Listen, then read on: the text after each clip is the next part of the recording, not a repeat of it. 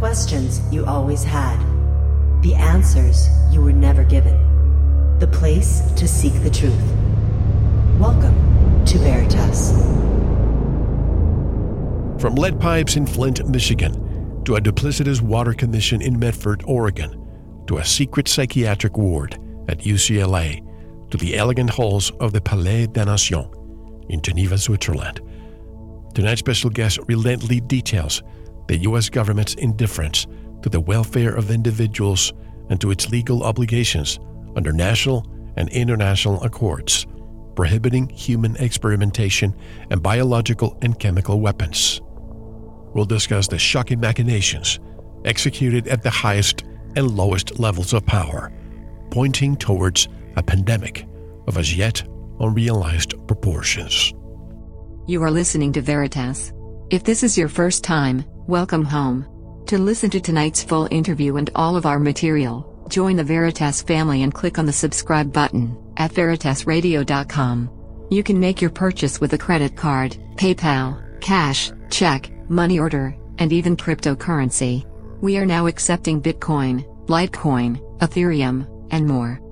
Don't forget to visit the Veritas store for focused life force energy, MMS, EMP shield, solar, and EMP protection, rebounders, CBD pure hemp oil, pure organic sulfur, flash drives with all our Sanitas and Veritas seasons, and other great products. And if you want to get in touch with Mel, want to be a guest on this radio program, have a guest suggestion, or have feedback, just click on the contact button of our website at veritasradio.com. And now, here's your host, Mel Hostelrick. Janet Phelan has been on the trail of the biological weapons agenda since the new millennium. She is the author of At the Breaking Point of History How Decades of U.S. Duplicity Enabled the Pandemic. Her articles on this issue have appeared in Activist Post, New Eastern Outlook, InfoWars, and elsewhere. Educated at Grinnell College, UC Berkeley, and the University of Missouri. Graduate School of Journalism. Janet, quote unquote, jumped ship, and since 2004 has been writing exclusively for independent media in many large scale publications. She is the author of the groundbreaking expose, Exile, and two books of poetry. And she joins us directly from Chiapas, Mexico, in the southern part of Mexico. Janet Phelan, welcome to Veritas. How are you? Well, thank you so much for having me on your show. I'm actually thrilled to be here. Thank you. I am as well. Janet, the main focus of this interview will be about your new book, but I think it's imperative that we give the listeners an overview of your background and, and your story. I know you also wrote a book titled Exile, which, by the way, I also want to read. You were forced to flee the U.S., and for the past 15 years, your journalism has focused on the pending pandemic the who, what, where, when, and how of the pending pandemic. And I say pending because you've predicted this since after September 2001. Let's begin with this. Yes. Well, um, certain things, shall we say, came dramatically to my attention after the events of September 11th.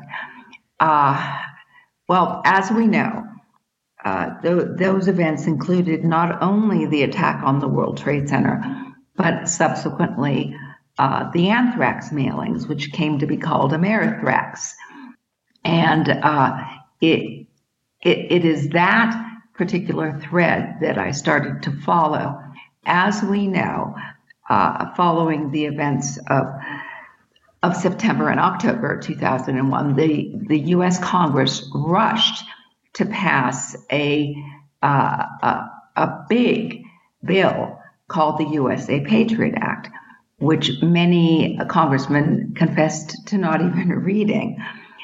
There's been a lot of attention paid to the surveillance uh, authorities in the USA Patriot Act and a lot of efforts to to address the increasing surveillance and lack of privacy that Americans now have because of the USA Patriot Act.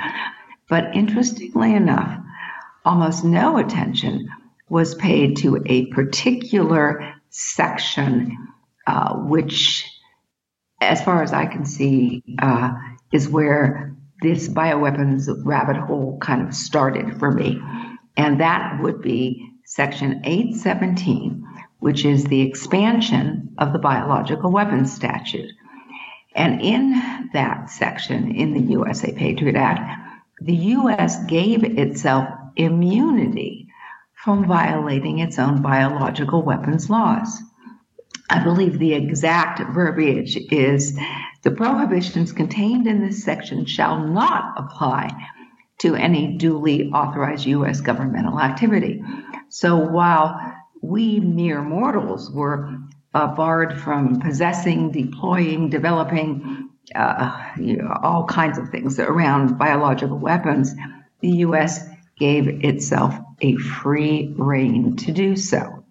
Now, the question would be what does that mean? I mean, what are the implications of this? Because, as a matter of fact, the U.S. is party to an international treaty which is called the Biological Weapons Convention. And that treaty prohibits member states from developing, stockpiling, deploying biological weapons. So one could be concerned that by passing this domestic legislation, the U.S. has essentially thumbed its nose and, in fact, violated the international treaty. Um, now, I'm going to go into in a moment uh, what I found out about the U.S. and the treaty and so forth, but I wanted to give you a second if you had any questions at this point in time. Well, no, you traveled to Geneva, Switzerland. What, what happened during that trip and were you heard? Mm. Well, um, I traveled to Geneva, Switzerland twice in 2011 and in 2016. And I part, attended and participated in the Biological Weapons Convention on both occasions. Um, I went as an NGO rather than as media because, as an NGO, I do have the opportunity to engage the convention, to make a presentation. If you go as media, you're essentially you've got duct tape over your face and you can't say a word. So um, it was very interesting to me what I found out uh, by attending that convention. First of all, um, the U.S. is bound by what is called a politically binding agreement, which is part of the Biological Weapons Convention, which I'm going to be calling the BWC for uh, brevity's sake. Uh, is bound to report any changes in law, any bioweapons activities, but specifically any changes in law uh, that occur within within the country, right? So the, the first question I had was, did the U.S. report this rather alarming Section 817 to the Convention at large? Uh, as it turned out, it did not. Um, according to the delegate that I spoke with about this, when I discovered that this report had never been made, um, his name was Chris Park, and he said, Well, you know, it was an oversight. We forgot to. Well, you know, we all make mistakes, and we can certainly understand that. But a little later in the convention, I found out it wasn't a mistake at all. I was sitting in a side event, uh, which took place during the lunch hour, that was hosted by the United States. And one of their speakers, a Dr. Daniel Gerstein, did a PowerPoint presentation to the individuals, the delegates, and so forth that were in this side event, uh, showing them what uh, vital and vibrant uh, biological weapons laws the U.S. Uh, had on their books. Well, Gerstein showed the old law, not the one that was amended by 817, not the one where the U.S. gave itself permission to essentially violate the convention, to develop, stockpile, deploy biological weapons. So at that point, I began to realize that the US was essentially lying to the convention. Was I heard? Well, that's an interesting question. Um, I think I was heard specifically on my second presentation, which was in 2016. The first time I think I was something of a newbie and, uh, you know, was doing the best I could, but I had learned a lot by my 2011 experience. In 2016, I presented again uh, during the NGO presentations and uh, uh, was immediately approached uh, by a reporter from the Russian news giant TASS, who subsequently interviewed me and, and ran a big spread in Russia about my particular concerns and presentation. Furthermore, I was approached by a number of delegates uh, to the convention who were expressing alarm at the information that I uh, conveyed, which had to do with the U.S.'s violations of the treaty. Um, unfortunately, the uh, the media gallery was also full of other reporters from the Associated Press and Reuters and people who whose work would be read in the U.S. and none of them said a word. So that's kind of uh, a reflection, I think, of the times we're in. I'm curious, since you've researched the U.S. bioweapons program, and a lot of people might think that this is something rather new, just a few decades, but now it's over over a hundred years. Did you look into the origin? Did you ever look into the origins of the Spanish flu? Um, you know, I've I've run into uh, some concerns about that, but the answer is no. I think I, I sort of took that as as something that was probably, uh, you know, a bona fide, naturally occurring incident, and, and I didn't look any further than that. That deserves its own investigation and its own uh, interview because, with what I've been told, it was created in the United States, but the only reason why it's called the Spanish flu is because Spain was neutral during World War One. It was the only country with a free press when the other countries were just uh, keeping it quiet to avoid the enemy knowing how many casualties they had. But anyway, that's for a different interview. Is the U.S. ignoring the Nuremberg Code by continuing to evade the mandates of informed consent, Janet? Well, this is something I think that has concerned a lot of people, and uh, appears that the answer is that it certainly is, and is doing so on a number of different issues.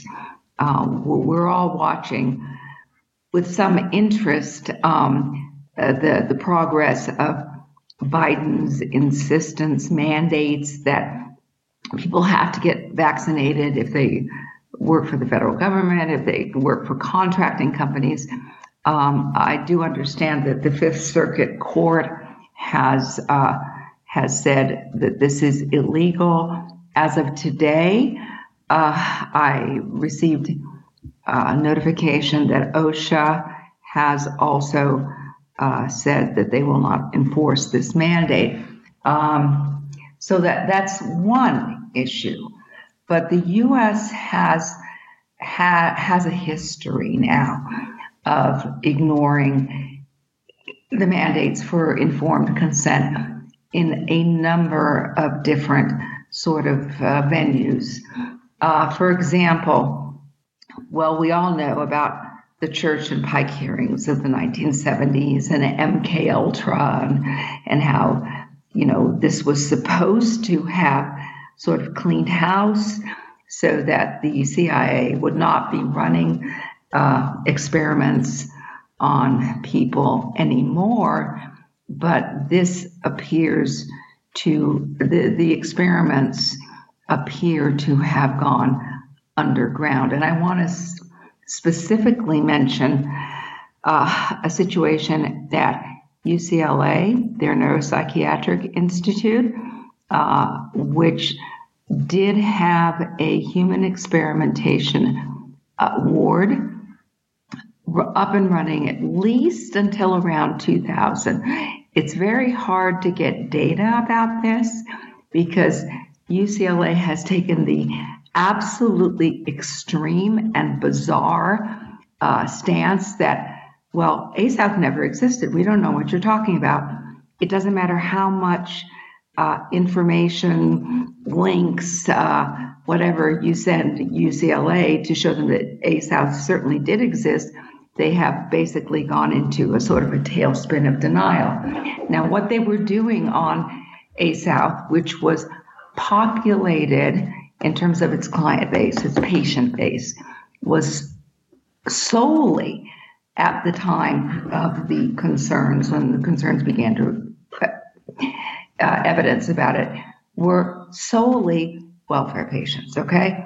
Uh, none of the Hollywood stars were on ASouth. Um, nobody, it was, it was basically, uh, they, had a, they had a patient population that could be considered um, more disadvantaged than people who were uh, receiving um, regular insurance, who maybe had had an incident but were going back to work. These were people who were very often considered permanently disabled. And what they were doing is they were doing brain electricity experiments. And they ran, they, they basically evidenced in a couple of ways. They, they were shocking people, they were giving people electroshock far in excess of um, what is recommended for these procedures, which are considered, you know, questionable anyway. But they also had a stash of quote unquote medication, which would produce seizure activity in the patients. And um, in terms of whatever I was able to glean about this unit, um, there was no informed consent. And in fact, when patients began to object to being uh, treated uh, with c- convulsive therapy, they were told to just shut up and that the, the, the, the, the therapy, therapy, I'm using the word loosely, was uh, not going to be terminated, nor would they be um, released from the hospital this is not a good situation. Now, I was able to find, um, so I was not able to find the funding for A South because it is my understanding that it could very well have been funded through some sort of federal mechanism. Uh, I don't think that the residents uh, at UCLA, the psychiatric residents, were necessarily that eager to hurt people. Um, but this is what they were doing on this unit. Uh, I, I, found the name of the unit head. Also, there was a um, a resident named Derek Ott who went on to become a psychiatrist in Los Angeles, and at one point was uh, hauled in front of the psychiatric board the, for for basically inaction that resulted in the patient death, which they exonerated him for. Um, so they were they were running brain electricity experiments on ASAP, And frankly, if they were doing this at UCLA, I would bet my bottom dollar they were doing this in other hospitals as well. Sounds MK Ultra ish, but we'll discuss MK yeah. Ultra throughout the interview. Now let's talk about the Biological Weapons Convention for a moment. Unlike the Nuclear Weapons Convention, the Biological Conventions Treaty, there is no verification protocol. So, how do we know if the signatories are in fact abiding by its dictates, Janet? Oh well, you know what they what they say is, well, trust us. You know, we report to you. We report. Um, we self-report. They have something called confidence building measures, and with the confidence building measures, they are Oops, did I lose you? No, I'm here. I'm here. Yeah, I'm here. Okay, just yep. something real funny happened on my screen. Okay, so uh, confidence building measures are have taken the place of any sort of verification or enforcement protocol with the BWC. And a confidence building measure is, for an example, like when the U.S. was mandated to report changes changes in its legislation and didn't do so. That's a confidence building measure. the Fox is supposed to report on its own activities in the henhouse, and that is uh, that is, that takes the place of verification.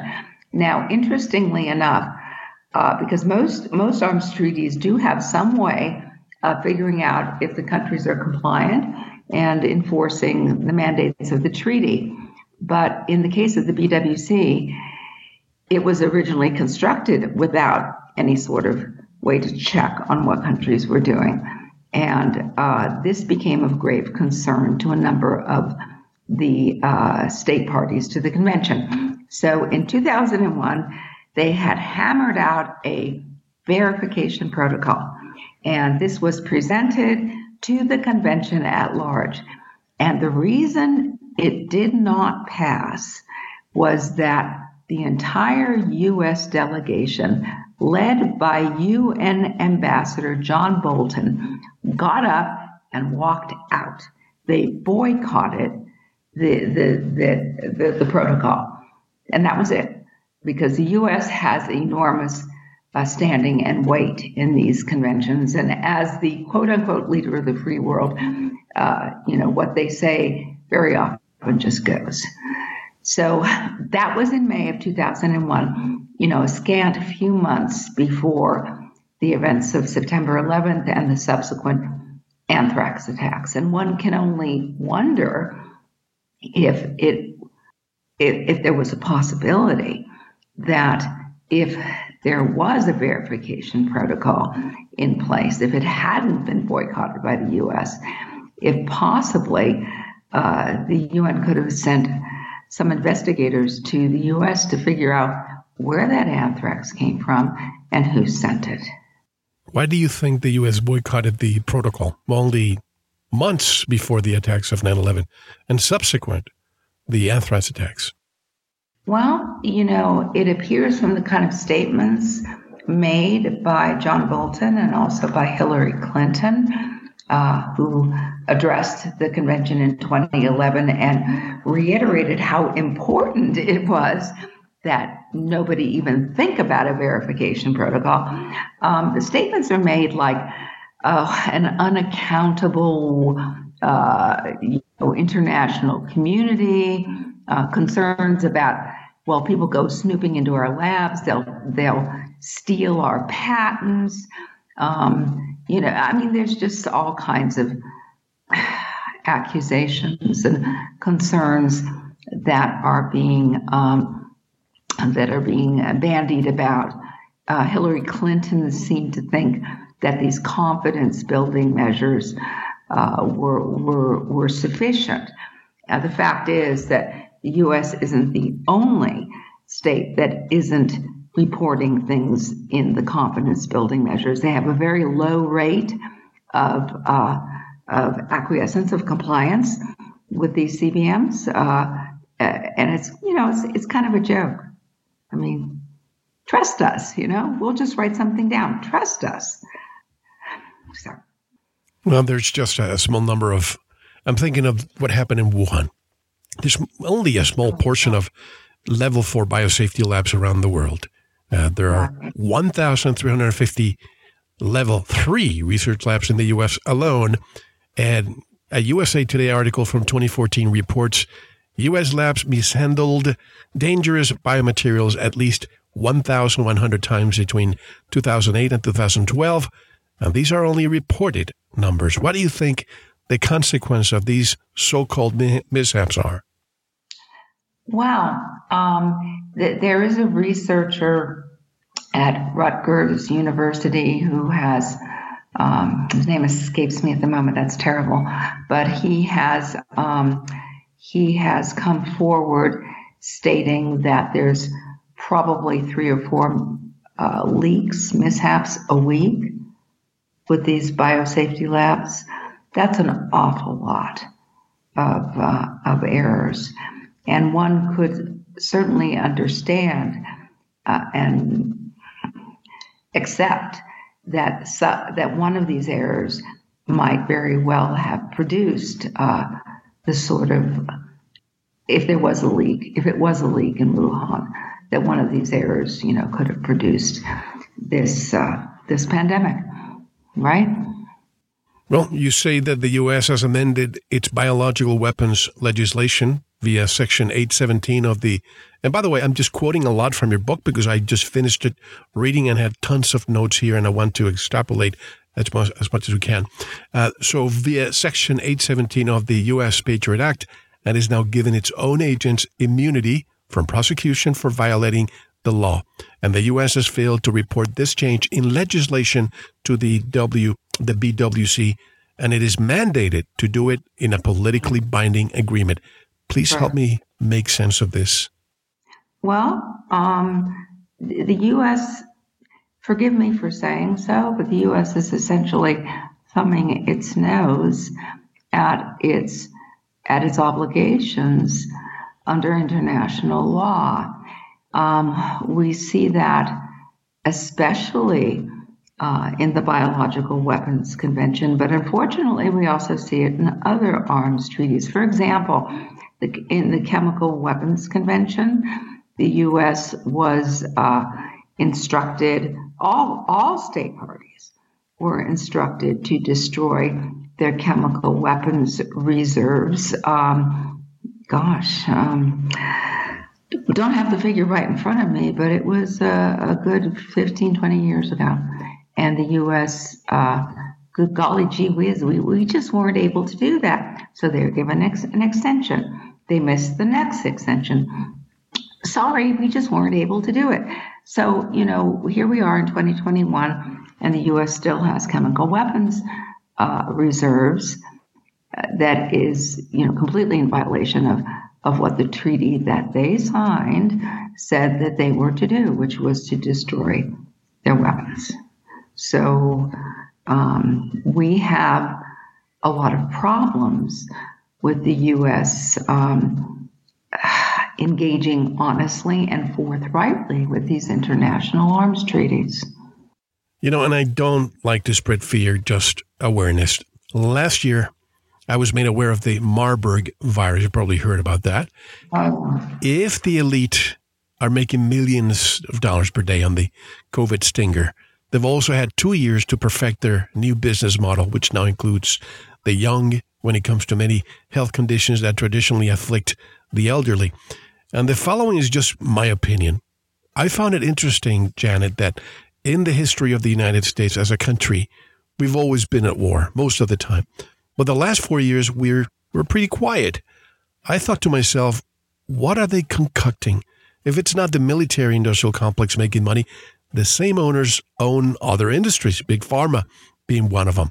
And that's exactly what happened. They switched the resources into a pandemic or plandemic.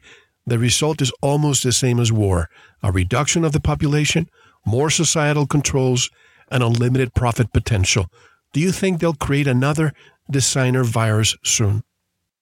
Well, you know, this is an interesting question. Um, I think that uh, from how I read things from my perch here, um, they've gotten a lot of mileage out of the uh, coronavirus pandemic. And, and please let me remind the listening audience that this is a purported illness that has, uh, generally speaking, a less than 1% case fatality rate.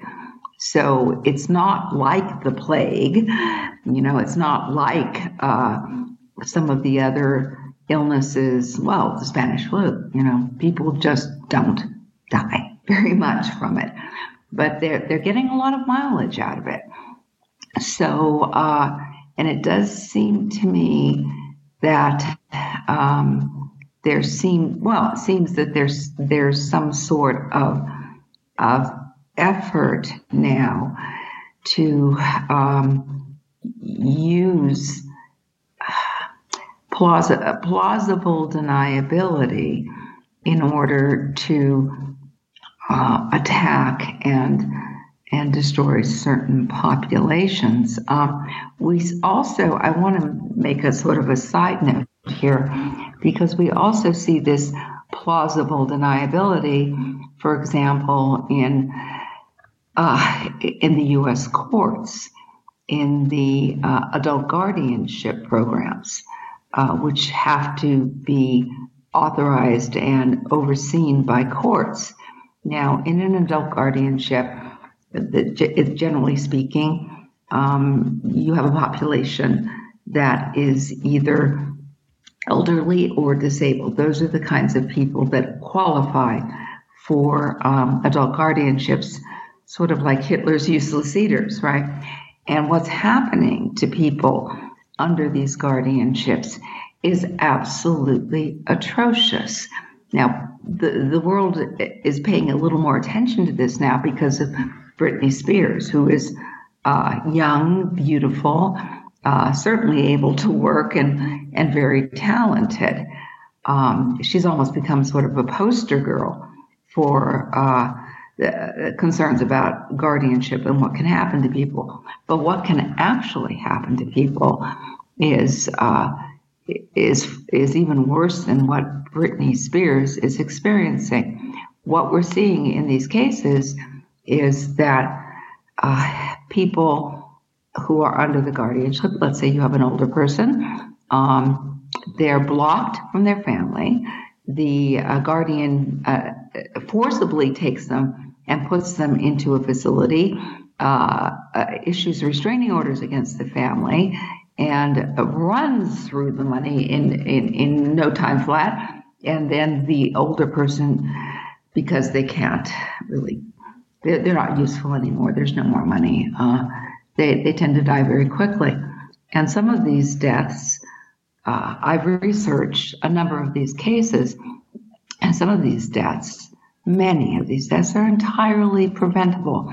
For example, uh, Elizabeth Fairbanks, who was under an adult guardianship in San Bernardino County, California, uh, died of a treatable illness, which was pneumonia, because her guardian decided that it was time for Elizabeth Fairbanks to meet her maker and did not approve antibiotics for a woman who had pneumonia.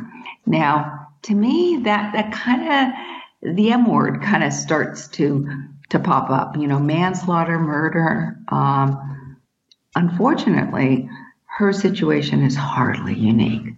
So um, we have courts. I'm going to say this, and I'm just going to say it upfront and clearly. We have courts that are actually killing off older people, t- taking their money and killing them off.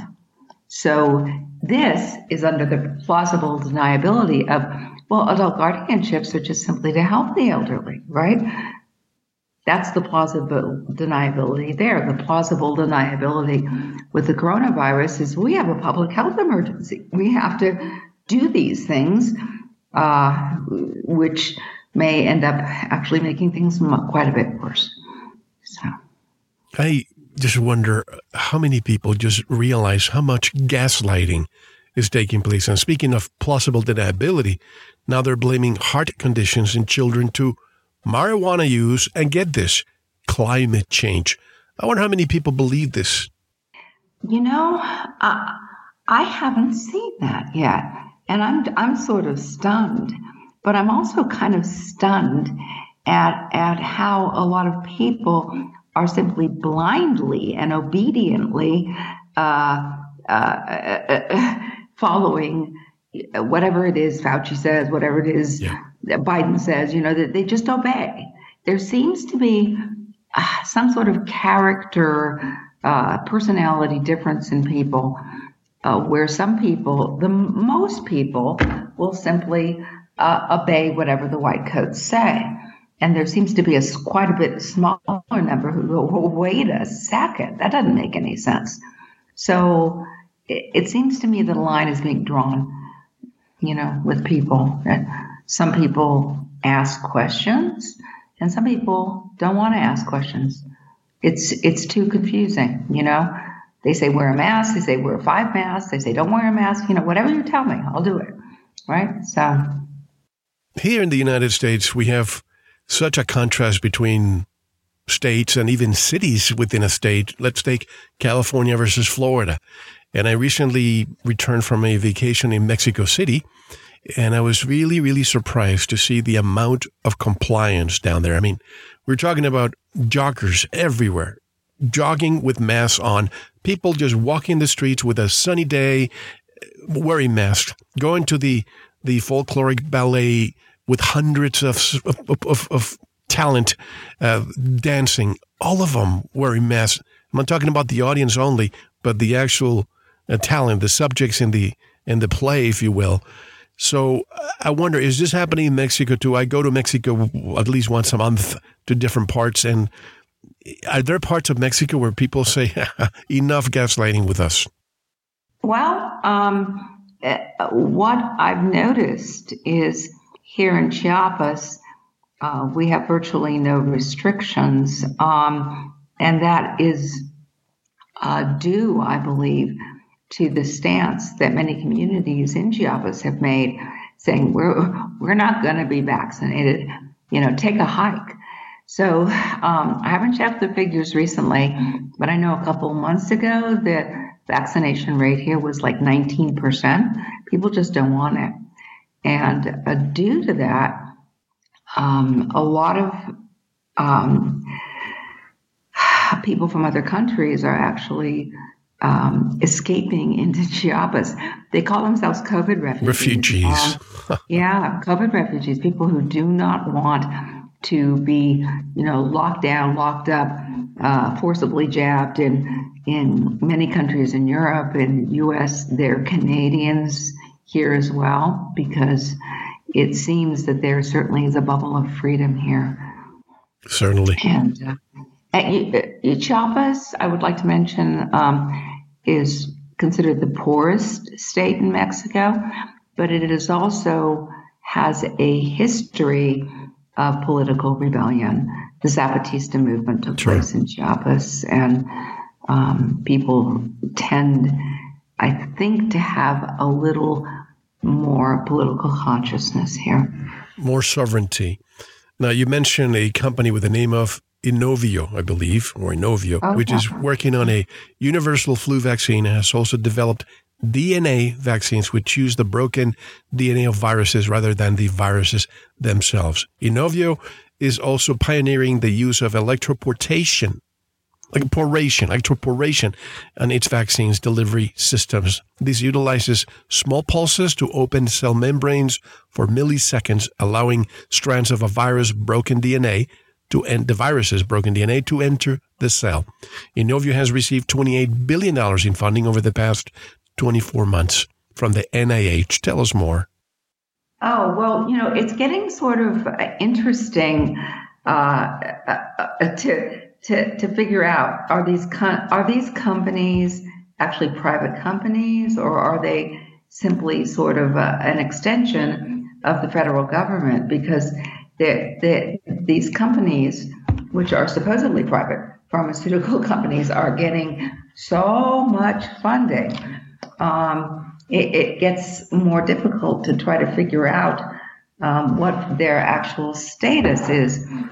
Um, emergent was it Emergent Biosolutions? It was originally Bioport, um, was uh, the uh, company that created the original anthrax vaccine that was given to so many troops, which was later considered to very possibly have caused Gulf War syndrome and uh, other sort of diseases. Um, and uh, so, you know, emergent biosolutions is now sort of like uh, um, almost uh, the the the, uh, the the fair-haired child in terms of the kind of funding it is getting, uh, the kind of uh, of attention that it's getting. Uh, I mean, how does one how does one actually um, determine? How does one call a company a private company when they are almost entirely funded by the federal government? And I mean, how does how does that actually work? It doesn't even make any sense to me, you know. And what a great way to hide between the corporate veil. And something I didn't know, I was research, researching today while reading your book. And, you know, these companies, they don't have to live under the FOIA. The FOIA does not apply That's to private right. companies.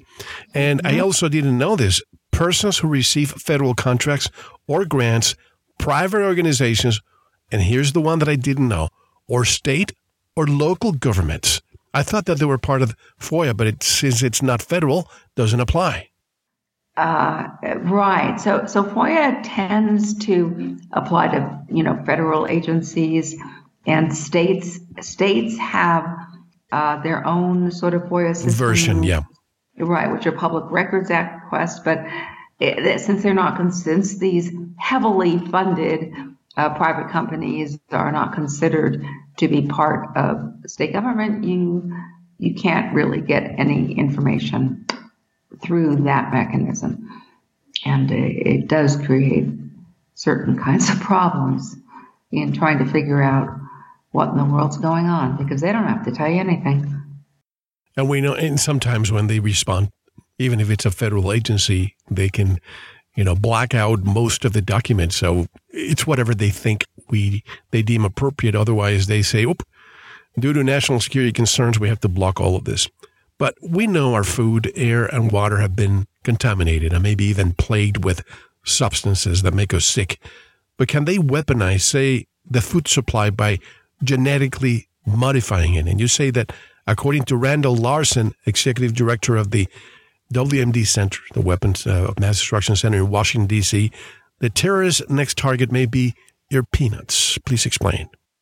Yeah. Um, I think Randall Larsen was, uh, I think he was pulling our leg collectively. Um, I had a conversation with him several years ago, which did result in a chapter in the book in which he uh, he was he was he wanted to tell me about how concerned he was about peanut production. He says, you know, the peanuts they're all coming from one place, but he couldn't remember whether it was North or South Carolina. I was so concerned, but he doesn't even know where they're coming from. But uh, when I started to present to him some information concerning uh, another vector, which has to do with water systems, man, he froze up so fast. He he didn't want to talk to you. Well, you saw the text message you sent to me.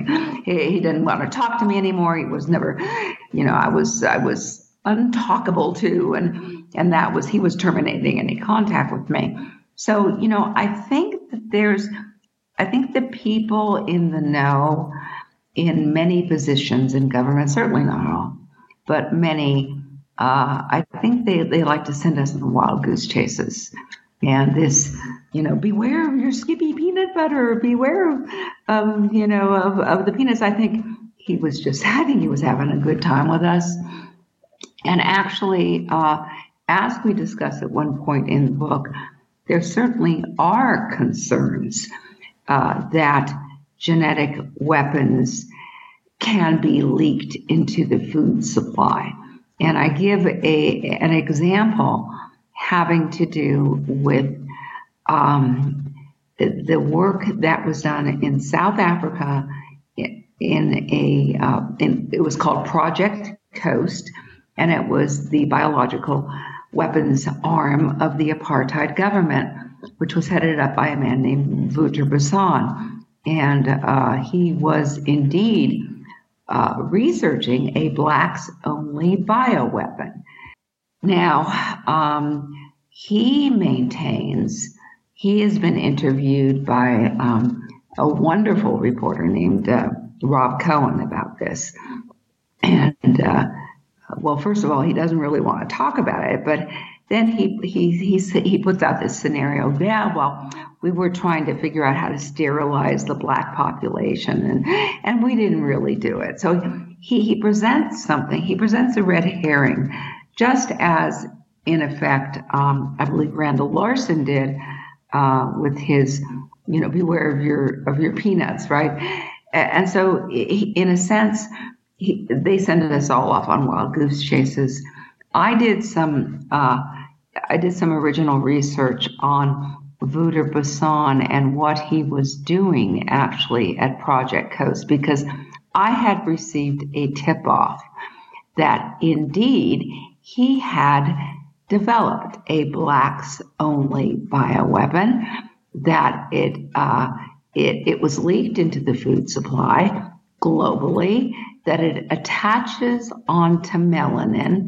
As we know, darker skinned people have more melanin, uh, and it will produce the silent killers of diabetes and hypertension. Now, in order to support that that hypothesis, I started looking at the reported incidence of diabetes and hypertension uh, before Wouter Basson uh, was doing his his uh, black magic at, at Project Coast, and then afterwards.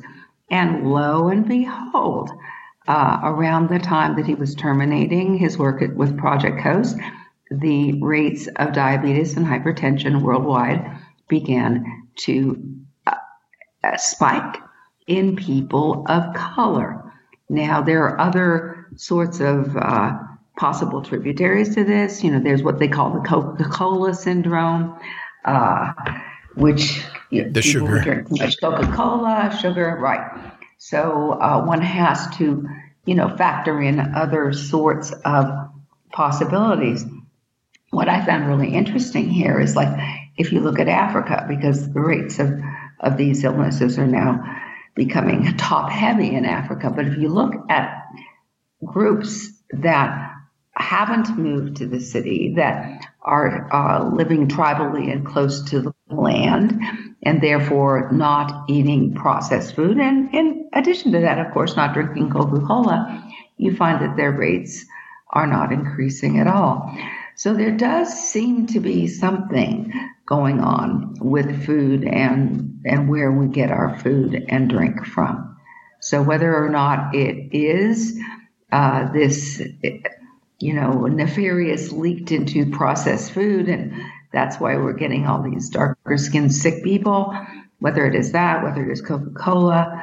You know, I simply advanced the hypothesis that it was indeed a, a bioweapon. Let me, as you mentioned, I was going to discuss uh, Dr.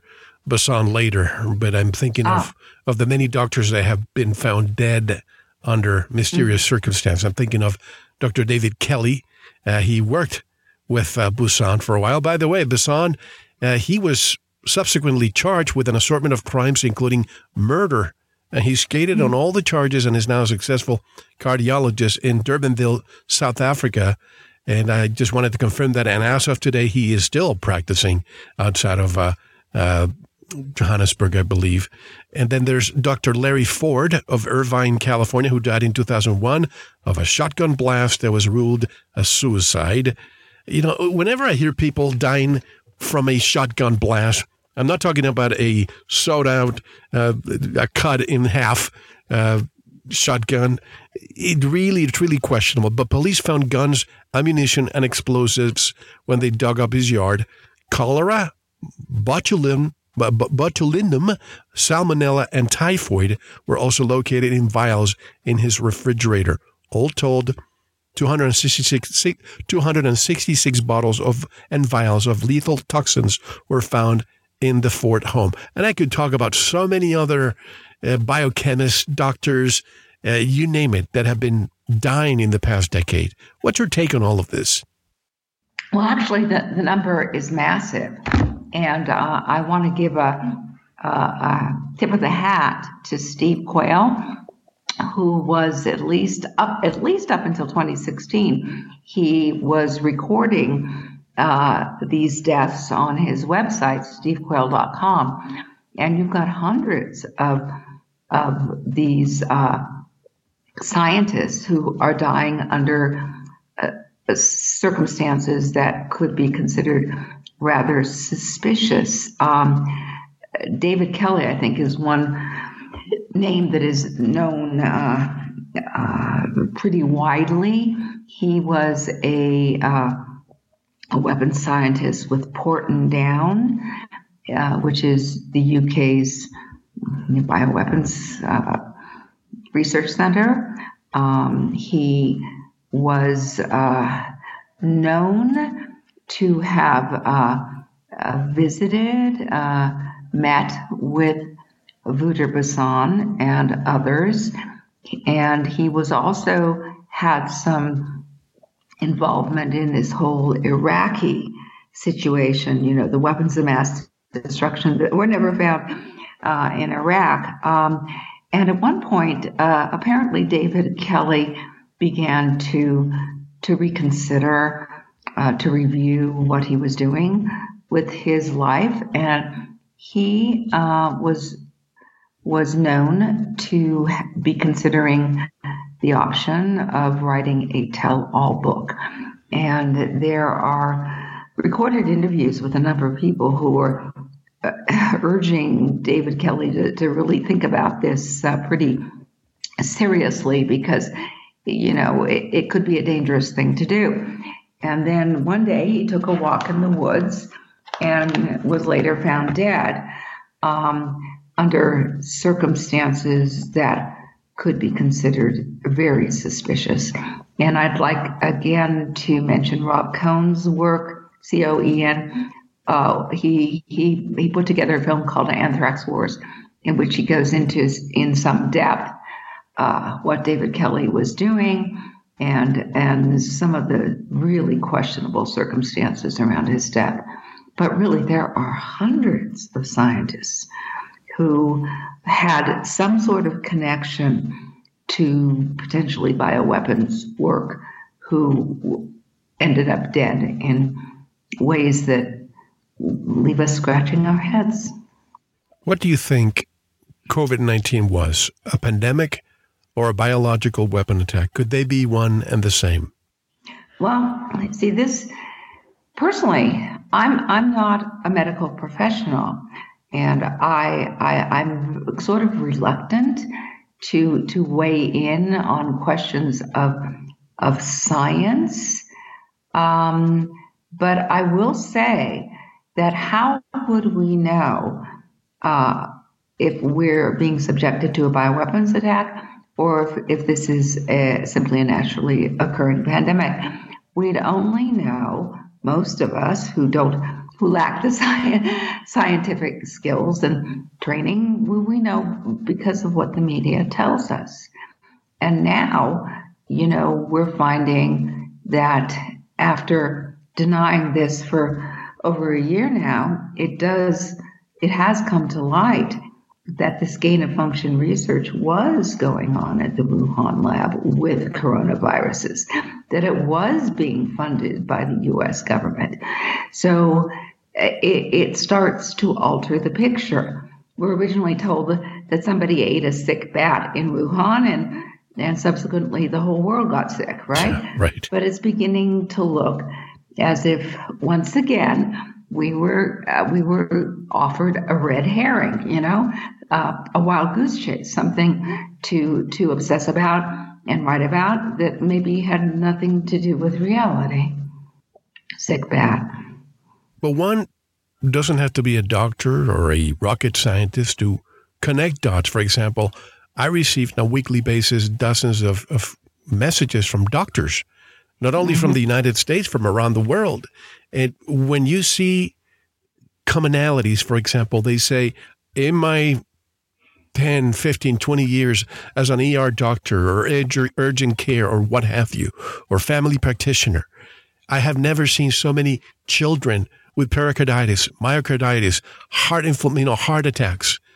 This has never happened before. It all happened in 2021. And when they say, well, it's because of their marijuana use or it's because of climate change, if that's the case, or, but oh, the, here's the other one: uh, Monster drinks, the energy drinks. They're attributing it to that as well. How can people just not connect dots and say what came, what changed?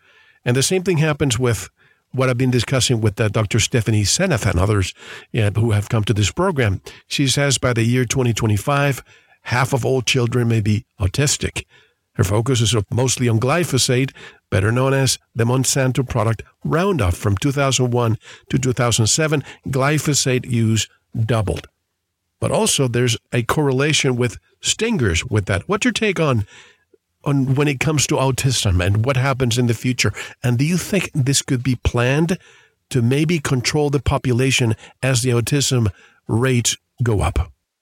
Well, you know, uh, I'm rather riveted by Dr. Stephanie Seneff's work.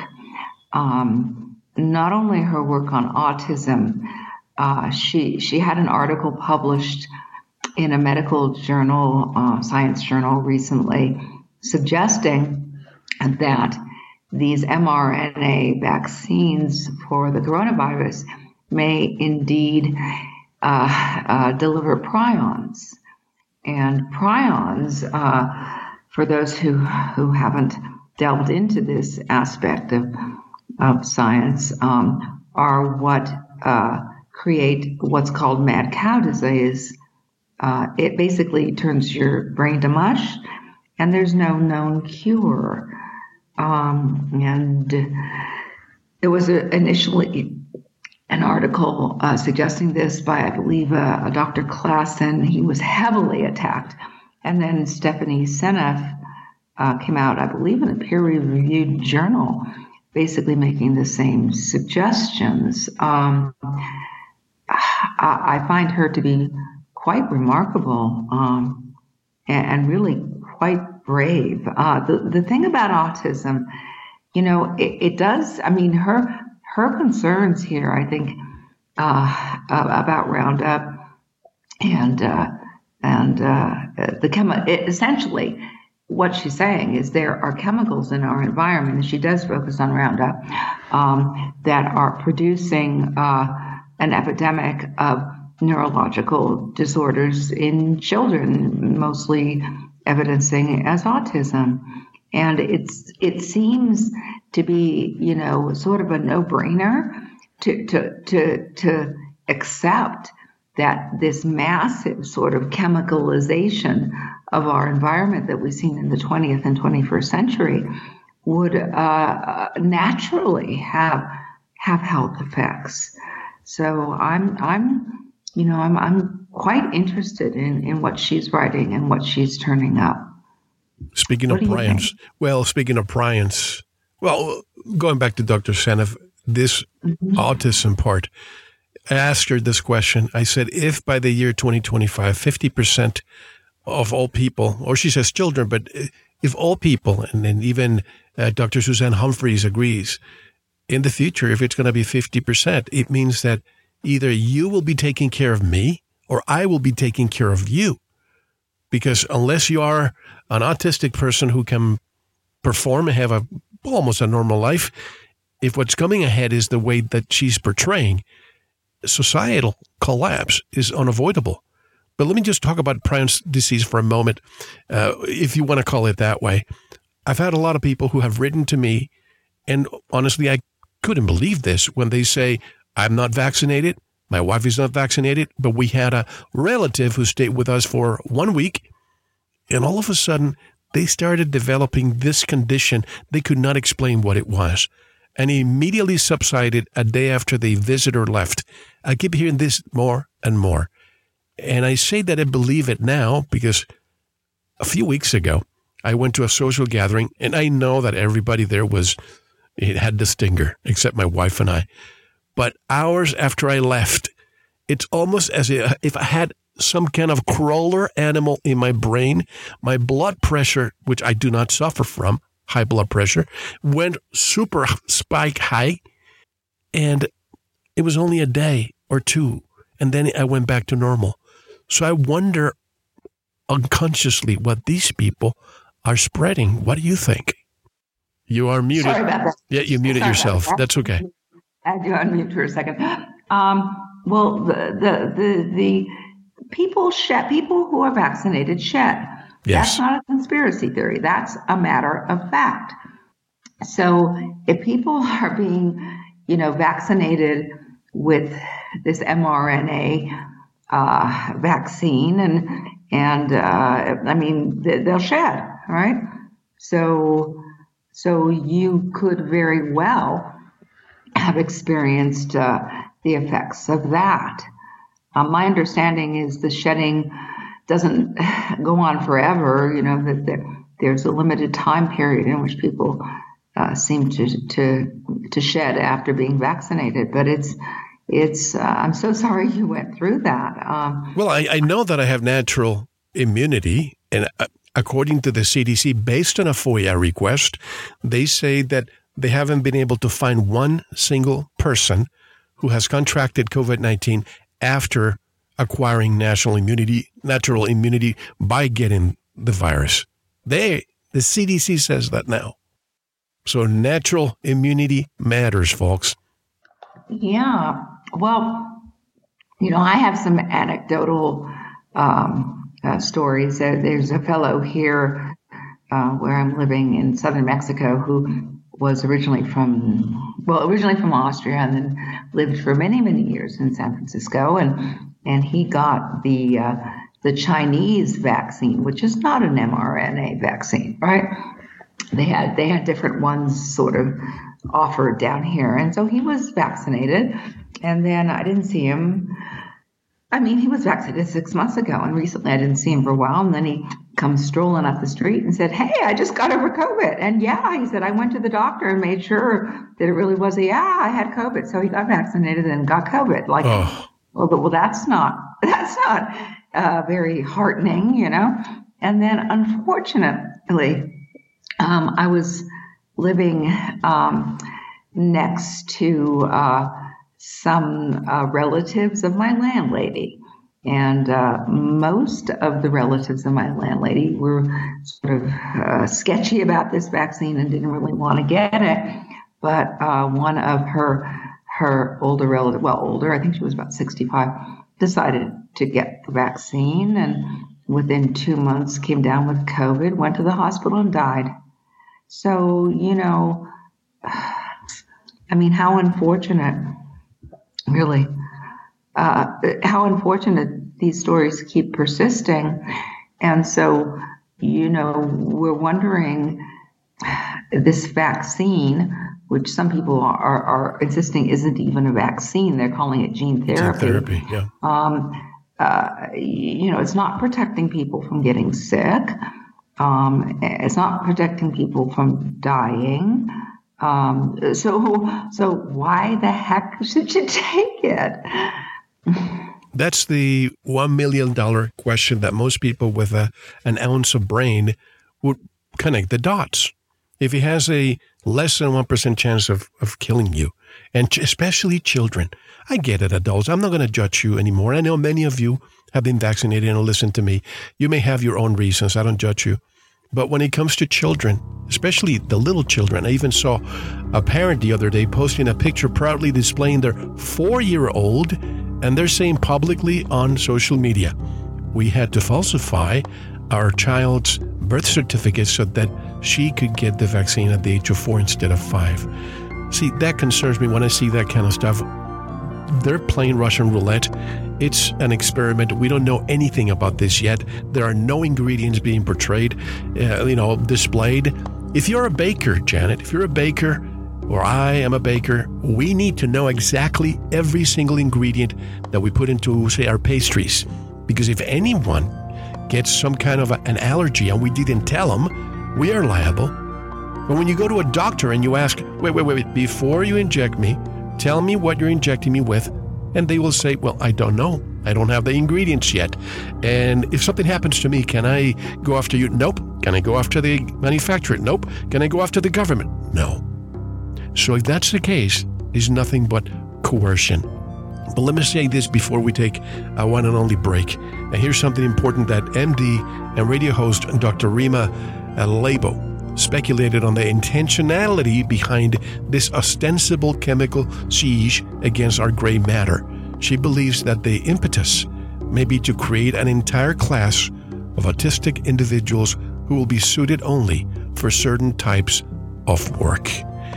That said, I want to get your reaction when we come back. How can people buy the book and author, your other book, Exile, by the way, which doesn't seem to be that uh, available out there, is it? Uh, no. It's only available on the bookpatch.com. Um, Amazon has apparently declined to. I suspected that. Um, my pandemic book, which is At the Breaking Point of History How Decades of U.S. Duplicity Enabled the Pandemic, is available on Amazon and should shortly again be available at the publisher, which is Trine Day. Right now, it appears to be sold out on Trine Day, but I am told that shortly it will be again available there.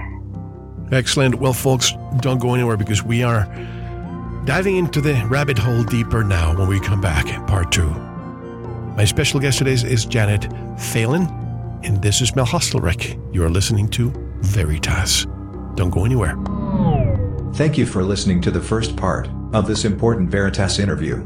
To listen to the rest and all of our material, proceed to the member section or join the Veritas family by subscribing.